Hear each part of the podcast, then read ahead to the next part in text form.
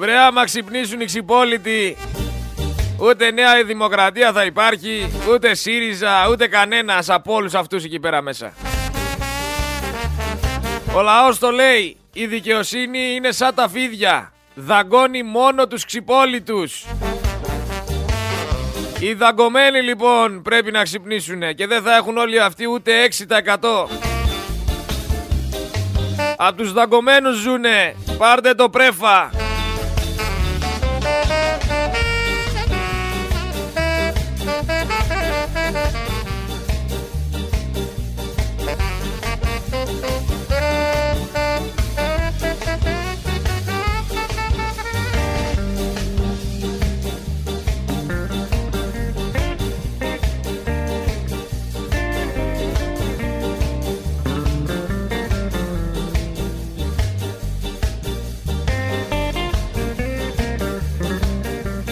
εξήντα έως ογδόντα βουλευτές της Νέας Δημοκρατίας θα μείνουν εκτός αυτές τις εκλογές που έρχονται. Παρόλα αυτά όμως κατεβαίνουν να δείξουν πόσο υποταγμένοι είναι, πόσο προσκυνημένοι είναι.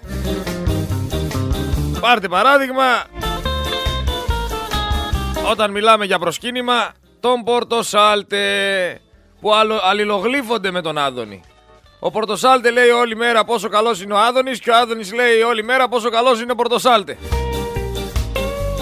Εν τω μεταξύ, άμα έπαιρνες στην άποψη του Πορτοσάλτε πριν καμιά δεκαετία για τον Άδωνη, μπορεί να έσταζε χολή. Τώρα είναι εκεί που είναι, κάνει αυτά που κάνει, μιας και του δώσαν οι Έλληνες την ευκαιρία να τα κάνει. Και όλα μέλι γάλα. Μπορεί να μου πει όμως κάποιος, γιατί χαίρεται ο Πρωθυπουργός όταν πάει και σε κηδείες, γιατί γελάει. Δηλαδή, τι χαίρεται να βλέπει τον πόνο του κόσμου. Τον ικανοποιεί αυτό το πράγμα, οι γκριμάτσες, οι εκφράσεις που παίρνει είναι αδιανόητες. Έχω τώρα μπροστά μου μια φωτογραφία από την κηδεία του Μανούσου Πολουδάκη, στην οποία γελάει ο άνθρωπος. Τι γελάς ρε αδερφέ, δηλαδή είναι, είναι δυνατόν. Τι σου φάνηκε αστείο? Το ότι χρωστάς τριακόσια ενενήντα δύο εκατομμύρια ευρώ. Το ότι θα πάρεις τα σπίτια από επτακόσιες πενήντα χιλιάδες Έλληνες. Τι σου φαίνεται αστείο?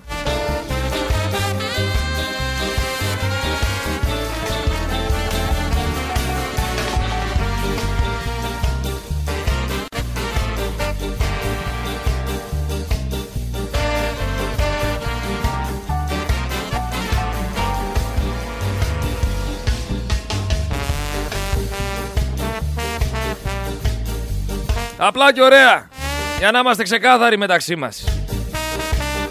Το πρωί είπαμε κάποια πραγματάκια που έπρεπε να ακουστούν. Σε λίγο θα έχουμε κοντά μας και έναν εξαιρετικό καλεσμένο, ο οποίος θα μας δώσει μια εικόνα από την Τουρκία. Το τι έζησε εκεί πέρα, το τι είδε, το πώς είναι τα πράγματα.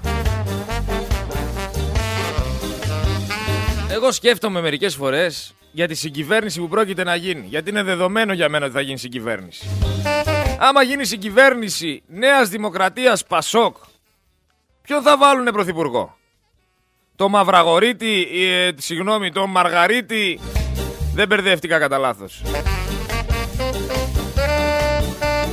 Και δεν είμαι ο μόνος που μπερδεύτηκε. Θα βάλουνε μήπως τον Νίκο το Δένδια? Ποιον θα βάλουνε πρωθυπουργό?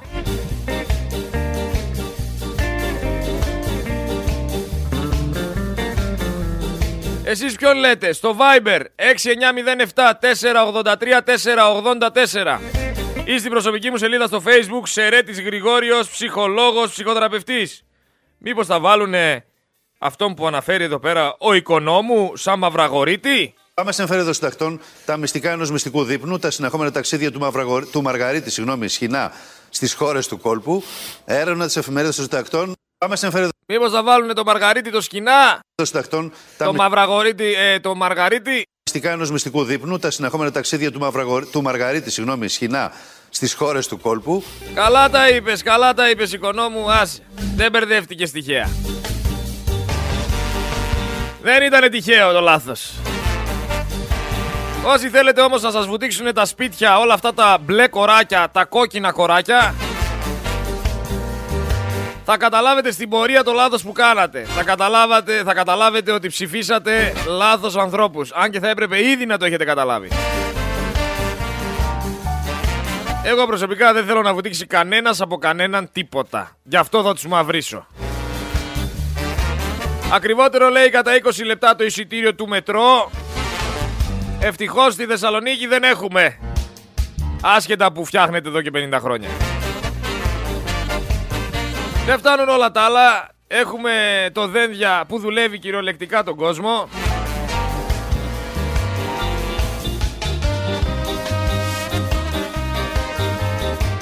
Σταθήκαμε λέει στο πλευρό των πολιτών. Ο οικονόμου. Πώς σταθήκατε ακριβώς δίπλα στον κόσμο, δεν μπορώ να καταλάβω.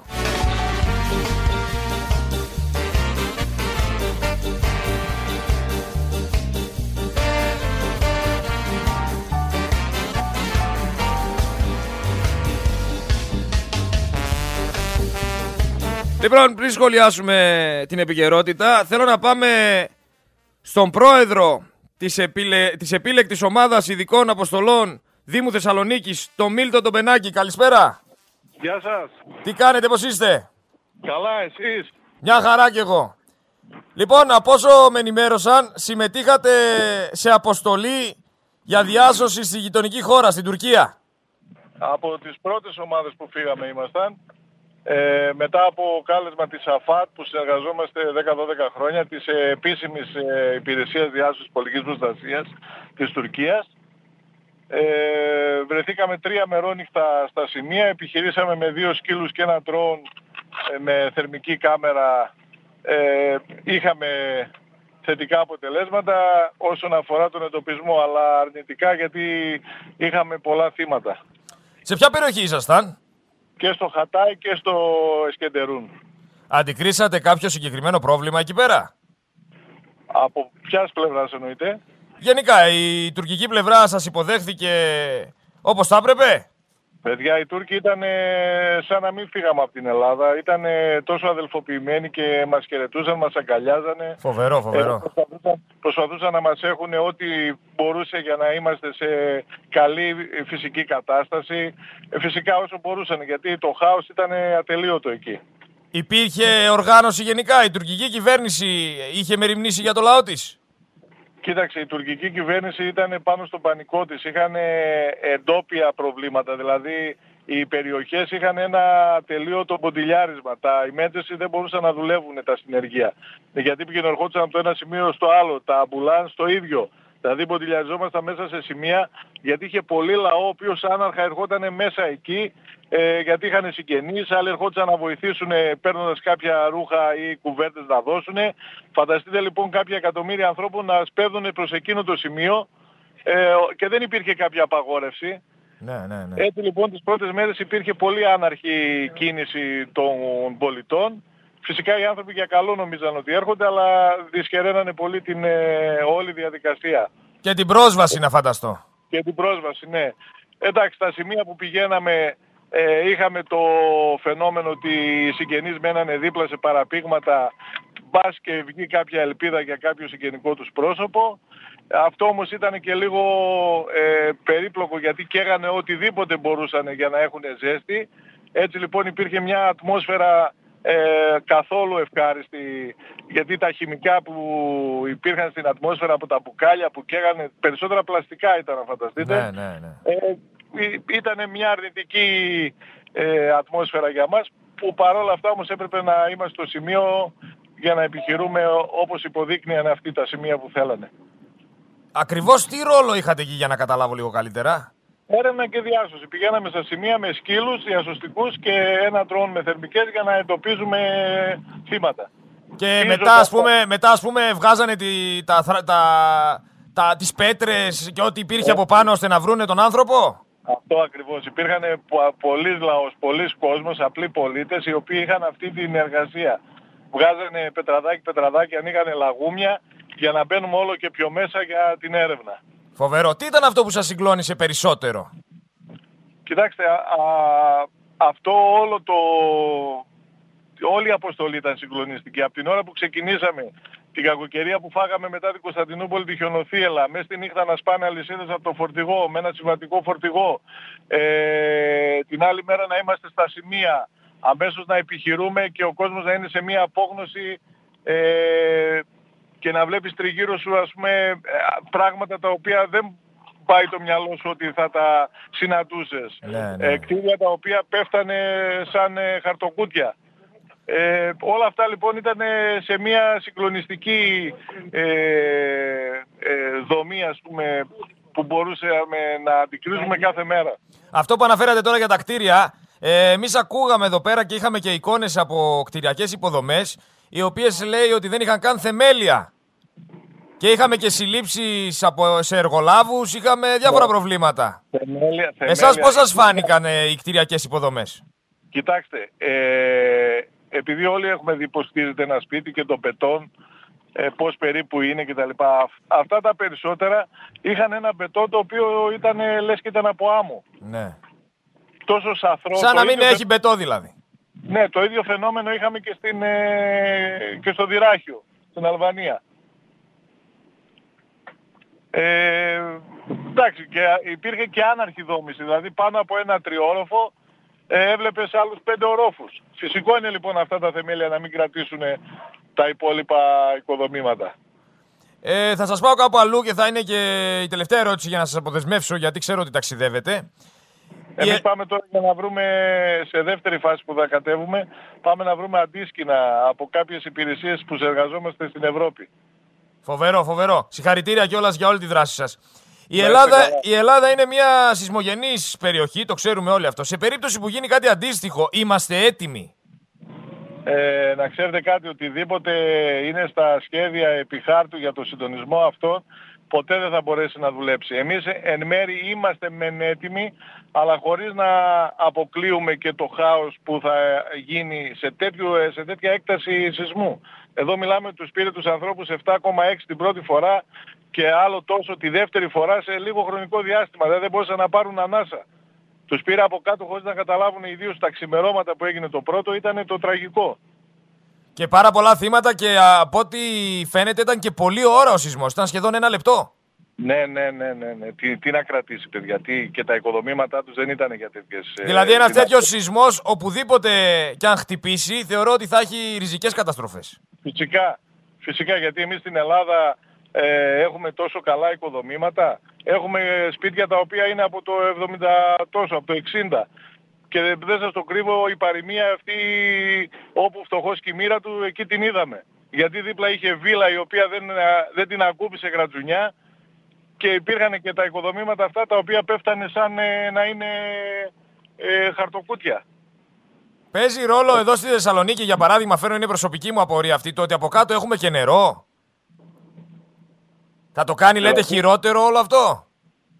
Μακάρι να είχα γνώση πολιτικού μηχανικού να σας έλυνα όλα τα προβλήματα. Ευχαριστώ πάρα πολύ, κύριε Μίλτο. Απλώς να σας πω ότι ε, ε, στο γυρισμό είχαμε και τη χαρά να πάρουμε την ευλογία και την αγάπη του Πατριάρχη μας, του κ. Βαρθολομείου, που μας κάλεσε στη, στο Πατριαρχείο. Ήταν μια συγκινητική στιγμή για μας και η αποστολή ε, εστέφθηκε με λίγο έτσι αγάπη και ευχή από το Παναγιώτατο. Να πούμε και εμείς το ευχαριστώ λοιπόν.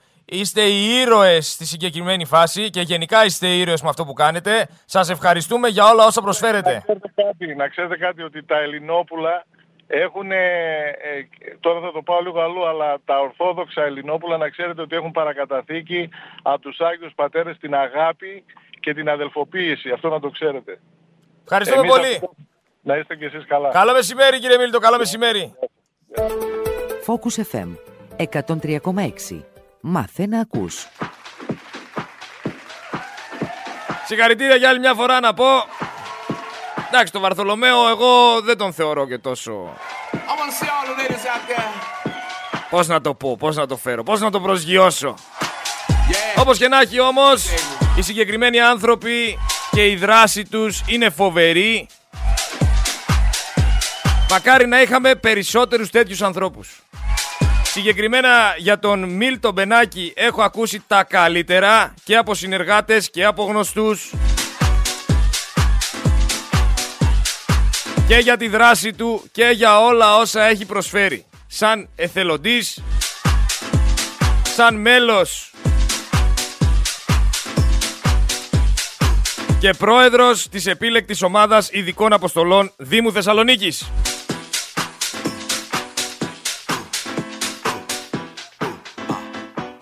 Ακούσατε όσα είπε, συγκλονιστικά,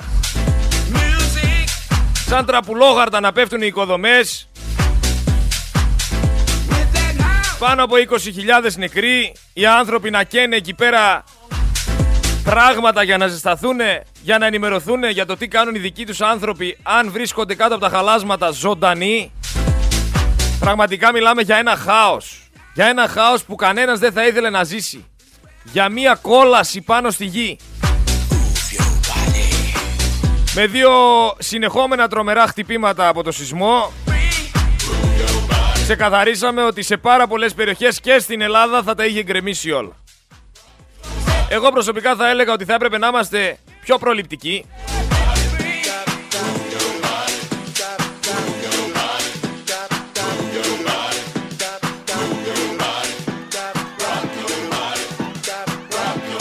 θα, μπορούμε, θα μπορούσαμε να έχουμε κάνει ήδη κάποια πράγματα ή να ξεκινήσουμε χθες, σήμερα, αύριο, να αποτρέψουμε γεγονότα.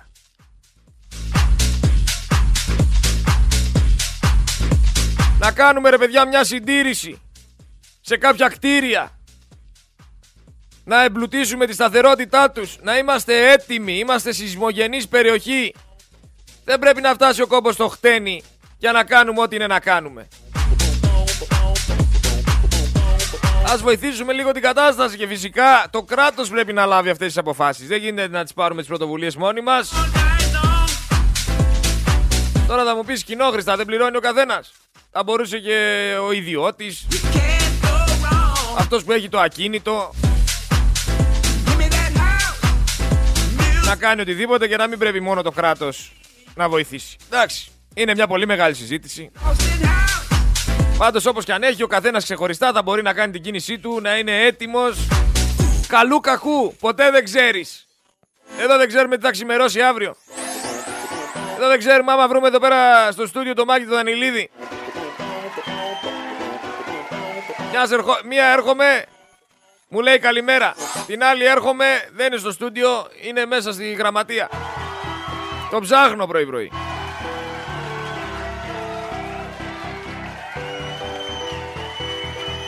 Λοιπόν, ο γιος της βούλτεψη, από ό,τι φαίνεται τον αρέσουν τα ποτάκια. Ήπια λίγο παραπάνω, έγινε λιώμα στο ποτό. Έπεσε πάνω στις μπάρες. Διαλύθηκε το αυτοκίνητο.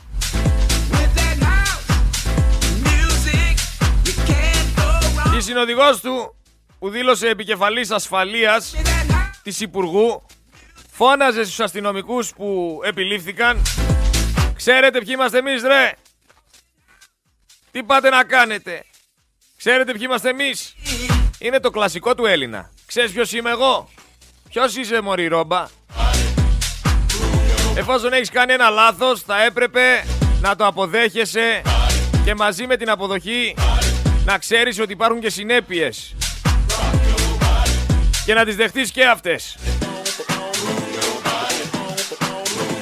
Φυσικά ακόμα περιμένω ένα αίτημα από τις βελγικές αρχές για άρση ασυλίας στελέχου.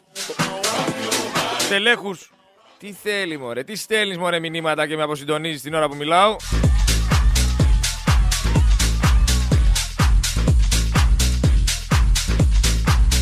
Θέλω να γίνει έρευνα, να σας το πω απλά και ωραία, για όλο αυτό το σκάνδαλο με το Πασόκ Κινάλ και την εμπλοκή όλων των ανθρώπων που παίρνανε χρήματα.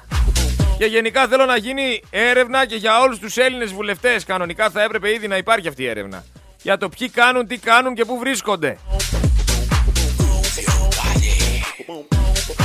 Εν τω μεταξύ λέγανε ότι στην Καστοριά, τώρα το θυμηθήκα, ότι στην Πτολεμαΐδα μαζεύτηκαν χιλιάδες κόσμος να ακούσουν τον Πρωθυπουργό. Εν τω μεταξύ ήταν τριάντα και σαράντα κάτοικοι. Έτσι όπως τα δείχνουν τα πλάνα οι κάμερες, έχει κόσμο. Έχω εδώ μια φωτογραφία μπροστά μου από πάνω από όροφο που δείχνει εκεί πέρα στην καφετέρια μπαράκα, πώς τη λένε, που είναι μαζεμένοι. Τι είναι αυτοί, ρε! Αυτοί μαζευόμασταν και λέγαμε ζήτω. Τώρα να πάρουμε δέκα τηλέφωνα να μαζευτούμε τόσοι. Και εσύ πρωθυπουργός και μαζεύεις τριάντα σαράντα άτομα Σοβαρά μιλάμε τώρα μεταξύ μας. Ξεφτύλα.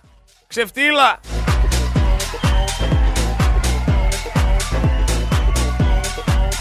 Για την ακρίβεια του Μητσοτάκη, η Eurostat αναφέρει ότι σε καθεστώς στοχοποίησης είναι οι πολίτες στην Ελλάδα. Αναφέρει επίσης ότι έχουμε τους χειρότερους μισθούς από όλες τις δυτικοευρωπαϊκές χώρες και κάπως έτσι έχουμε άλλη μία πρωτιά. Μια άλλη ερώτηση που θα έπρεπε να κάνουμε στον εαυτό μας είναι άμα θα πληρώσει ο Μητσοτάκης το χρέος της Νέας Δημοκρατίας, το οποίο διπλασίασε και έχει φτάσει πλέον τα τετρακόσια εκατομμύρια ευρώ. Τι έχει να πει για αυτό ο Ντογιάκος?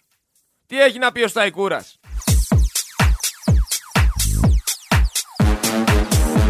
Στο Eurogroup τι συζητιέται για όλη αυτή την κουλτούρα πληρωμών? Ο Ντογιάκος ξέρει κανένα σερβισερ να στείλει ή δεν ξέρει? Φτάσαμε στο σημείο της ιδιωτικοποίησης των μουσείων. Ξεπουλάνε κανονικά την ιστορία και κανένας δεν λέει τίποτα, ρε. Συνηθίσατε το ότι τα ξεπουλάνε και δεν ασχολείστε. Εντάξει λέτε, αφού το ξεπούλησαν το ένα, εντάξει. Ξεπουλήσουν και τα μουσεία και τι έγινε, ε. Αντιδράσουμε τώρα? Αφού ξεπούλησαν εδώ πέρα το ρεύμα, ξεπούλησαν. Αντιδράσουμε για τα μουσεία τώρα? Ναούμε. Δηλαδή, δηλαδή. Και κάπως έτσι αυτοί βρίσκουν την ευκαιρία, σου λέει αυτοί δεν αντιδράνε, εμείς κάνουμε ό,τι γουστάρουμε, είμαστε ανεξέλεγκτοι, οπότε δεν μας καίγεται καρφάκι, θα τα πουλήσουμε όλα. Το ίδιο κάνανε και με την αισχροκέρδεια, αλλά στην αισχροκέρδεια γίνεται ένα πείραμα αυτές τις μέρες και το ξανααναφέρω και θα το αναφέρω συνέχεια για να δούμε τι μπορούμε να καταφέρουμε, γιατί μόνο όλοι μαζί μπορούμε. Ήρθε η ώρα να μιλήσει ο καταναλωτής. Η συμμετοχή η δική μου, η δική σου, αλλά και η αντίσταση στο κύμα ακρίβειας μπορεί να παίξει ρόλο. Μποϊκοτάζ λοιπόν στα γαλακτοκομικά προϊόντα από δεκατρείς έως είκοσι Φλεβάρι το δύο χιλιάδες είκοσι τρία καλεί τον κόσμο το Ινστιτούτο Καταναλωτών να σταθεί δίπλα του. Από δεκατρείς έως είκοσι Φλεβάρι μποϊκοτάζ. Δεν αγοράζουμε γάλατα και ιστορίες όπως αναφέρει το Ινστιτούτο. Γιαούρτια. Για να πάμε κόντρα στην αισχροκέρδεια. Είναι δικαίωμά μας και μπορούμε να το κάνουμε.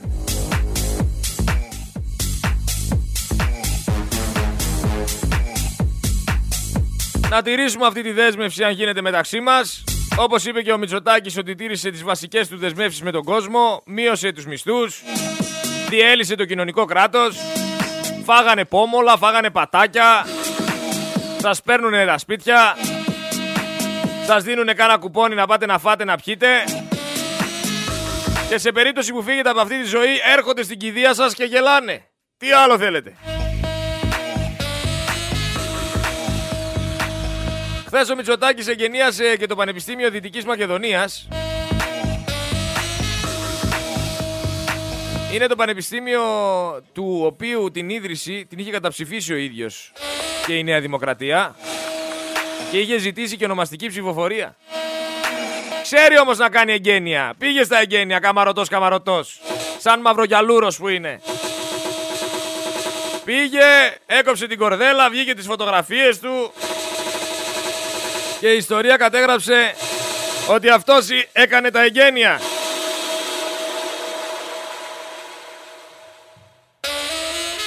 Ο Φιλιππίδης συνεχίζει ακάθεκτος, θα στέλνει λέει άμεσα αγωγή σε όποιον τον αποκαλεί βιαστή.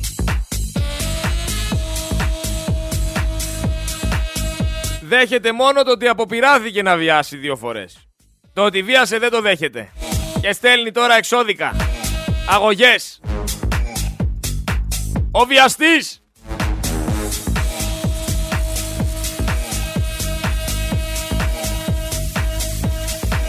Ο οποίος δεν ήταν καλά στην υγεία του και είχε πάθει κατάθλιψη και ήταν πολύ στεναχωρημένο το παιδί. Έκλαιγε όλη μέρα. Και τον βγάλανε για αυτό το λόγο. Ήξερε όμως να κατεβάζει τα παντελόνια του, να δείχνει τα γεννητικά του όργανα. Ήξερε να κάνει ό,τι κάνει. Γιατί τότε είχε εξουσία. Γιατί τότε ήταν ο ηθοποιός ο Φιλιππίδης. Και οι υπόλοιποι μέσα στο θέατρο και σε όλα αυτά τα σενάρια έπρεπε να τον σέβονται. Έπρεπε να του κάθονται. Έτσι σκεφτότανε. Καλά να πάθει. δεν τον λυπάμαι και κανονικά για, για εμένα θα έπρεπε να είναι ακόμα μέσα. Καταδικασμένος.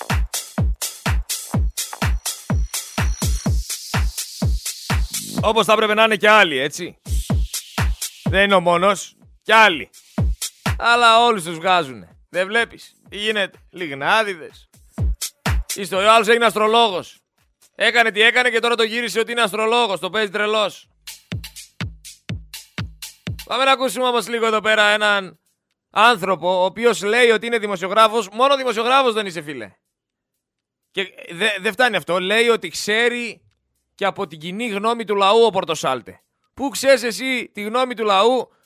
Τρέχεις από παρουσιάσεις βιβλίου του Άδωνη σε κοπές πίτες του Άδωνη, για να μην σου πω και τι άλλο κάνεις. Για να, για να βοηθήσω λίγο να φτάσει και σε εσάς η γνώμη της κοινής νόμης στον βαθμό που μπορώ να την λαμβάνω, είναι το εξής πράγμα, το έχετε υπόψη σας αυτό, ότι προσπαθούν, λένε, ότι προσπαθείτε, λένε για εσάς, όχι προσωπικά, για τον κλάδο σας, mm-hmm. να μπείτε στο δημόσιο με μισθούς πανεπιστημιακής, με μισθούς πανεπιστημιακού πτυχίου. Να το ξέρετε αυτό. Τι λέει η κοινωνία. Φιλικά σας το λέω, να το έχετε υπόψη. Και πού ξέρεις εσύ τι λέει η κοινωνία? Δεν είσαι κομμάτι της κοινωνίας, βρε χαλβά. Δεν είσαι κομμάτι της κοινωνίας.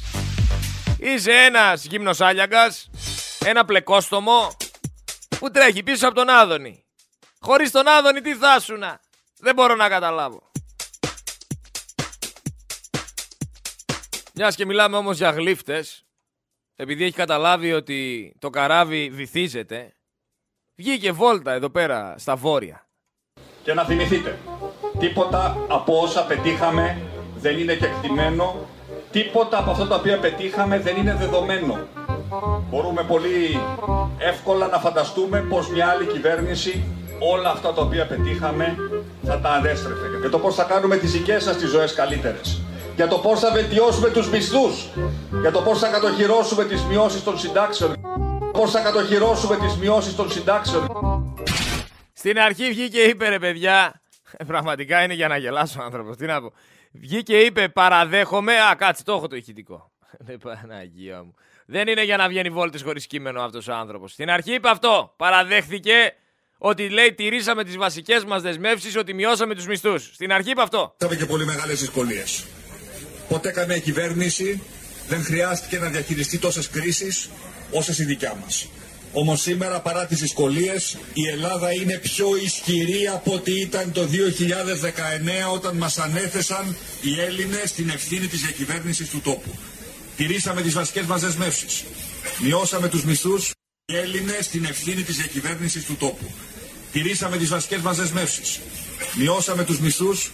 Δημιουργήσαμε θέσεις απασχόλησης. Αυτό. Στην αρχή είπε ότι τήρησε τις δεσμεύσεις, μείωσε τους μισθούς. Τώρα γυρνάει και λέει ότι πρέπει να κατοχυρώσουν τις μειώσεις των συντάξεων. Τα οποία πετύχαμε θα τα αντέστρεφε. Για το πώς θα κάνουμε τις δικές σας τις ζωές καλύτερες.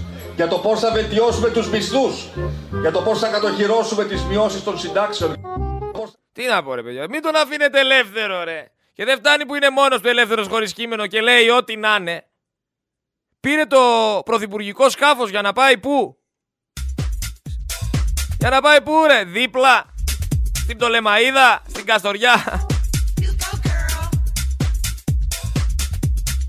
Το πληρώνουμε εμείς το αεροσκάφος, δε, ελπίζω να το ξέρετε, έτσι. Δικά μας έξοδα είναι κι αυτά, για να κάνει βόλτες.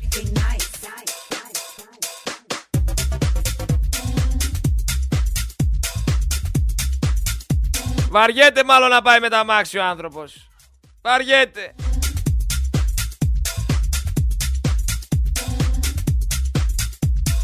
Σου λέει που να τρέχω τώρα με τα μάξι. Σήκωσε εκεί το, υπουργικό, το πρωθυπουργικό σκάφος. Να πάμε μια τσάρκα. Ωραία μέρα έχει.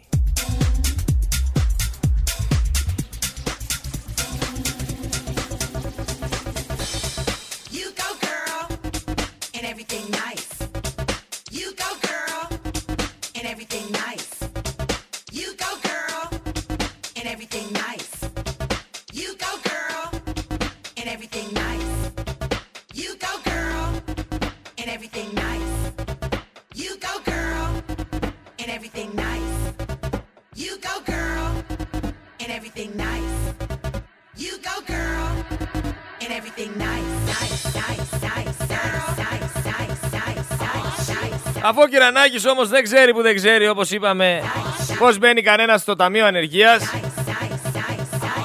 Δεν φτάνει αυτό, πιστεύει ότι τα επιδόματα του ΑΕΔ είναι πλουσιοπάροχα. Και του λέω εγώ λοιπόν, ας σταματήσει, ας πουλήσει τη θέση του, ας παραιτηθεί και ας δοκιμάσει να ζήσει με ένα επίδομα. Ούτως ή άλλως, δημοσία δαπάνιζει. Η αλήθεια είναι αυτή. Δηλαδή βγαίνεις, κατακρίνεις όλους τους άνεργους ότι ζουνε με λεφτά από το δημόσιο και εσύ ο ίδιος από πού νομίζεις ότι παίρνεις λεφτά? Εσύ δεν προσφέρεις και τίποτα. Θέλω να διαβάσω όμως τη δημοσίευση του Άδωνη για τον Πορτοσάλτε και γι' αυτό τόση ώρα γιατί την έψαχνα. Στην πολιτική, λέει ο Άδωνης, και στη ζωή γενικά γνωρίζουμε πολλούς ανθρώπους. Θέλω να το ξέρετε, λέει όμως, ο πιο ακέραιος άνθρωπος που έχω γνωρίσει είναι ο Άρης Πορτοσάλτε. Και να ξέρετε, λέει, όταν πρέπει να μου ασκήσει κριτική το κάνει. Το κάνει και καλά, διότι έχει παρησία. Ε ρε παιδιά, δεν μπορώ να μιλήσω γαλλικά, αλήθεια. Για να σας πω τι κάνουν αυτοί οι δύο μεταξύ τους. Χάρισαν πενήντα οκτώ δισεκατομμύρια ευρώ στις εισπρακτικές που ετοιμάζονται να βγάλουν στο σφυρί επτακόσιες χιλιάδες ακίνητα. Το δύο χιλιάδες είκοσι μας κοροϊδεύανε με τον κορονοϊό. Το δύο χιλιάδες είκοσι ένα ήρθε η ιστορία με τα εμβόλια. Το δύο χιλιάδες είκοσι δύο Ουκρανία-Ρωσία. Τώρα το δύο χιλιάδες είκοσι τρία φέρνουν στην επιφάνεια τους εξωγήινους. Κάθε χρονιά θα ασχολείστε και με κάτι. Όσο αυτοί έχουν το σχέδιο μπροστά τους και προχωράνε κανονικότατα στην παγκοσμιοποίηση,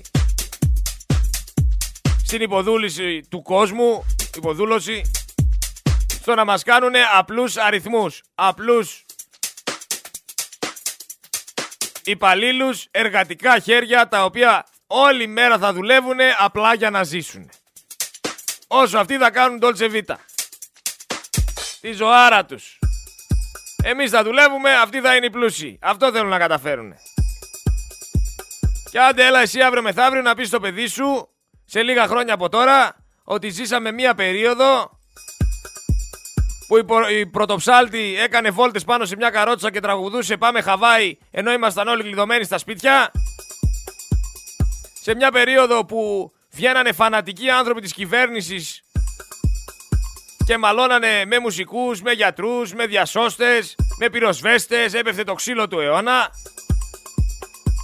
Και από την άλλη υποστήριζαν παιδοβιαστές, το σύστημα ήταν δίπλα σε κλέφτες, σε λαμόγια και σε φασίστες. Και φασίστες, επειδή η Χρυσή Αυγή έχει κάνει φασίστα τον πατριώτη, πηγαίνετε να διαβάσετε τι σημαίνει φασισμός. Υπάρχουν κόκκινοι φασίστες, υπάρχουν μπλε φασίστες. Φασίστες είναι οι πιο πολλοί σε αυτή τη χώρα.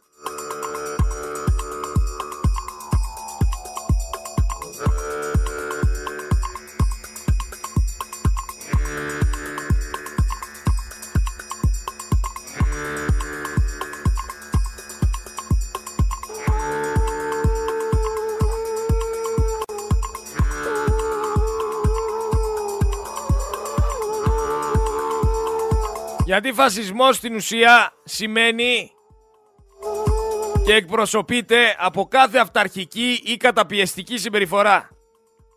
Άμα καταπιέζεις και είσαι αυταρχικός, είσαι παράλληλα και φασίστας. Είναι άσχετο το τι ψηφίζεις. Είναι άσχετο άμα σου αρέσει και αγαπάς την Ελλάδα. Απλά να, Κασιδιάριδες, Μιχαλολιάκη και όλοι αυτοί μας βαφτίσανε φασίστες εμάς εδώ πέρα που αγαπάμε την Ελλάδα. Νοοτροπία είναι, όχι ιδεολογία. Είναι τρόπος σκέψης. Δεν έχει να κάνει με το τι ρίχνεις στην κάλπη. Έχει να κάνει με τη συμπεριφορά. Όταν το καταλάβετε, τα ξαναλέμε. Εμείς είμαστε πατριώτες. Εγώ προσωπικά. Μου αρέσει η Ελλάδα, αγαπάω την Ελλάδα, έχω όνειρο να δω μια ισχυρή Ελλάδα. Ένα χρυσό λιμάνι είμαστε. Στο καλύτερο σημείο του κόσμου. στο σταυροδρόμι μεταξύ τριών υπήρων. Ασία, Αφρική, Ευρώπη. Θα έπρεπε εδώ πέρα ό,τι μπαίνει βγαίνει να αφήνει χρήμα στη χώρα. Και δεν έχουμε ανάγκη κανέναν άλλον. Έχεις και τον τουρισμό. Τι άλλο θέλεις ρε? Δέκα σωστά πρόσωπα που να διαχειριστούν σωστά την κατάσταση θέλεις. Δεν θες κάτι άλλο. Δύσκολη η χώρα. Ξέρεις πόσοι θα θέλαν να είναι στη θέση σου. Αλλά τόσο χαϊβάνια που είμαστε. Πού να καταλάβουμε. Στουρνάρια, κολλημένοι εγκέφαλοι. Δεν μου λέτε τώρα, άμα μπορούσε να πει ένα τραγουδάκι εκεί πέρα στην κοπή της πίτας του Άδωνη ο Ρέμος, ποιο λέτε να έλεγε? Εγώ λέω ότι το πιο κατάλληλο να πει εκεί στην κοπή της πίτας ο Ρέμος τραγουδάκι είναι το, το κομμένα πιάτα δανεικά. Θα μπορούσε να σηκωθεί να το πει αυτό.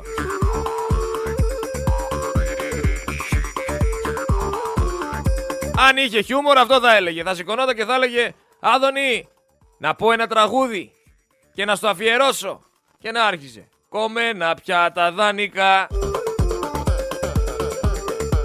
Αν θες να ζήσεις, ζήσε με τα αληθινά. Τι άλλο λέει?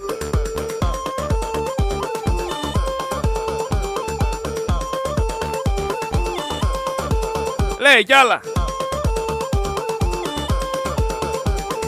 Το ότι πήγε όμως ο Πρωθυπουργός στην Καστοριά, είπε τρεις προτάσεις εκτός κειμένου. Έκανε λάθος στις τέσσερις. Δεν είναι φίλε να το βγάζεις βόλτα, αυτό σας λέω. Βγάλτε τον, κάντε τον να τα κάνει παπαγαλία, να τα μάθει ε, απ' έξω, σαν ποίημα. Και μετά βγάλτε τον.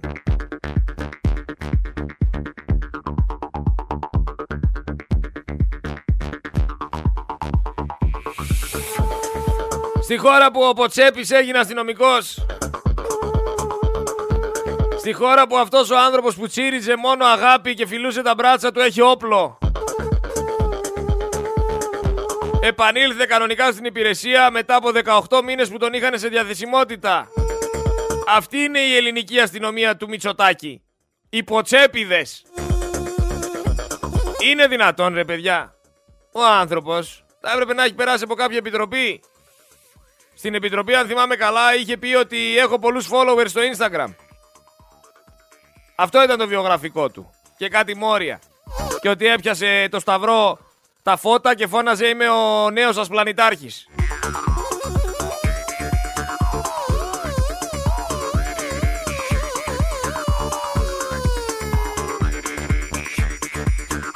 Κάτσε να βρούμε λίγο το ηχητικό αυτό που έλεγε είμαι ο νέος σας πλανητάρχης. Κάτσε, κάπου εδώ ήτανε. Άρε. Άρε Παναγία μου, αυτός ο άνθρωπος έγινε αστυνομικός. Είναι, είναι τραγικό.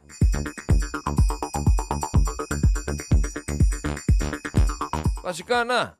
Ακούστε εδώ τώρα, ακούστε. Λοιπόν, κάτσε γιατί βρίζει μετά ο άλλος. Μας να πάνε τα εκατομμύρια μου, ναι, θαυμαστές! Ακούστε εδώ τι λέει, παιδιά, τρελαθούν τελείως. A few moments later. Το όνομά μου είναι Νικόλαος Ποτσέρας, Παύλα, πλανητάρχης. Είμαι ο πλανητάρχης, το δηλώνω. Λοιπόν, έχω πολλές δυνάμεις, πολλές δυνατότητες. Παρακαλώ, μισό λεπτό σιγιά, συρμάτων να μας παρακολουθούν οι δορυφόροι. Α, είσαι τελείως. Μπορούμε να τους απενεργοποιήσουμε σαν πλανητάρχης. Ποιος είναι ο πατέρας του?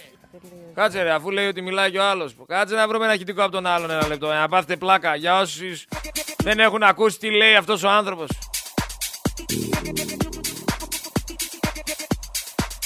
Μόνο αγάπη, μόνο αγάπη που λέει. Δεν τον έχετε ακούσει, μωρέ.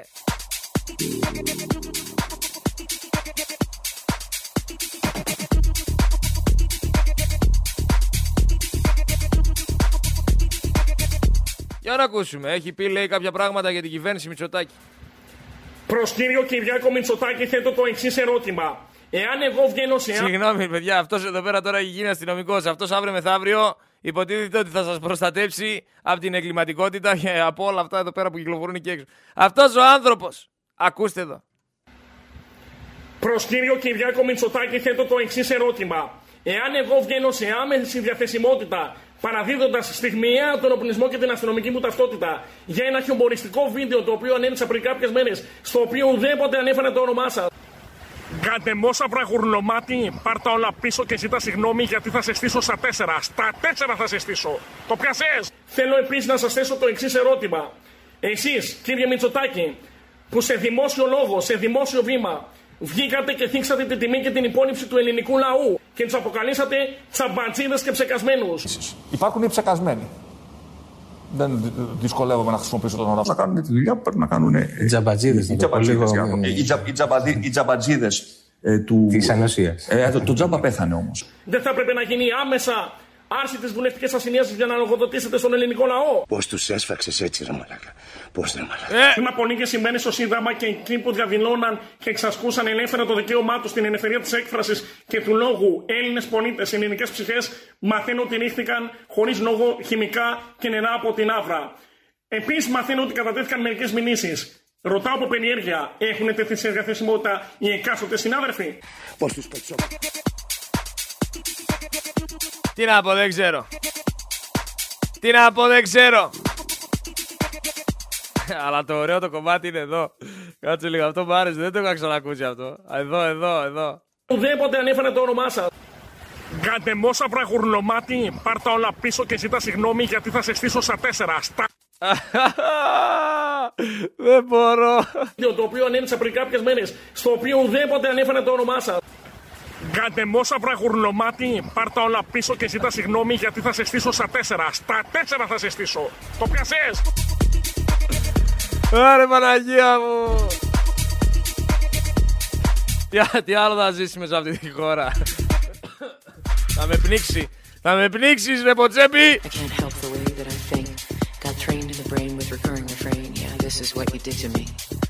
Γκαντεμόσα βραγουρλωμάτι.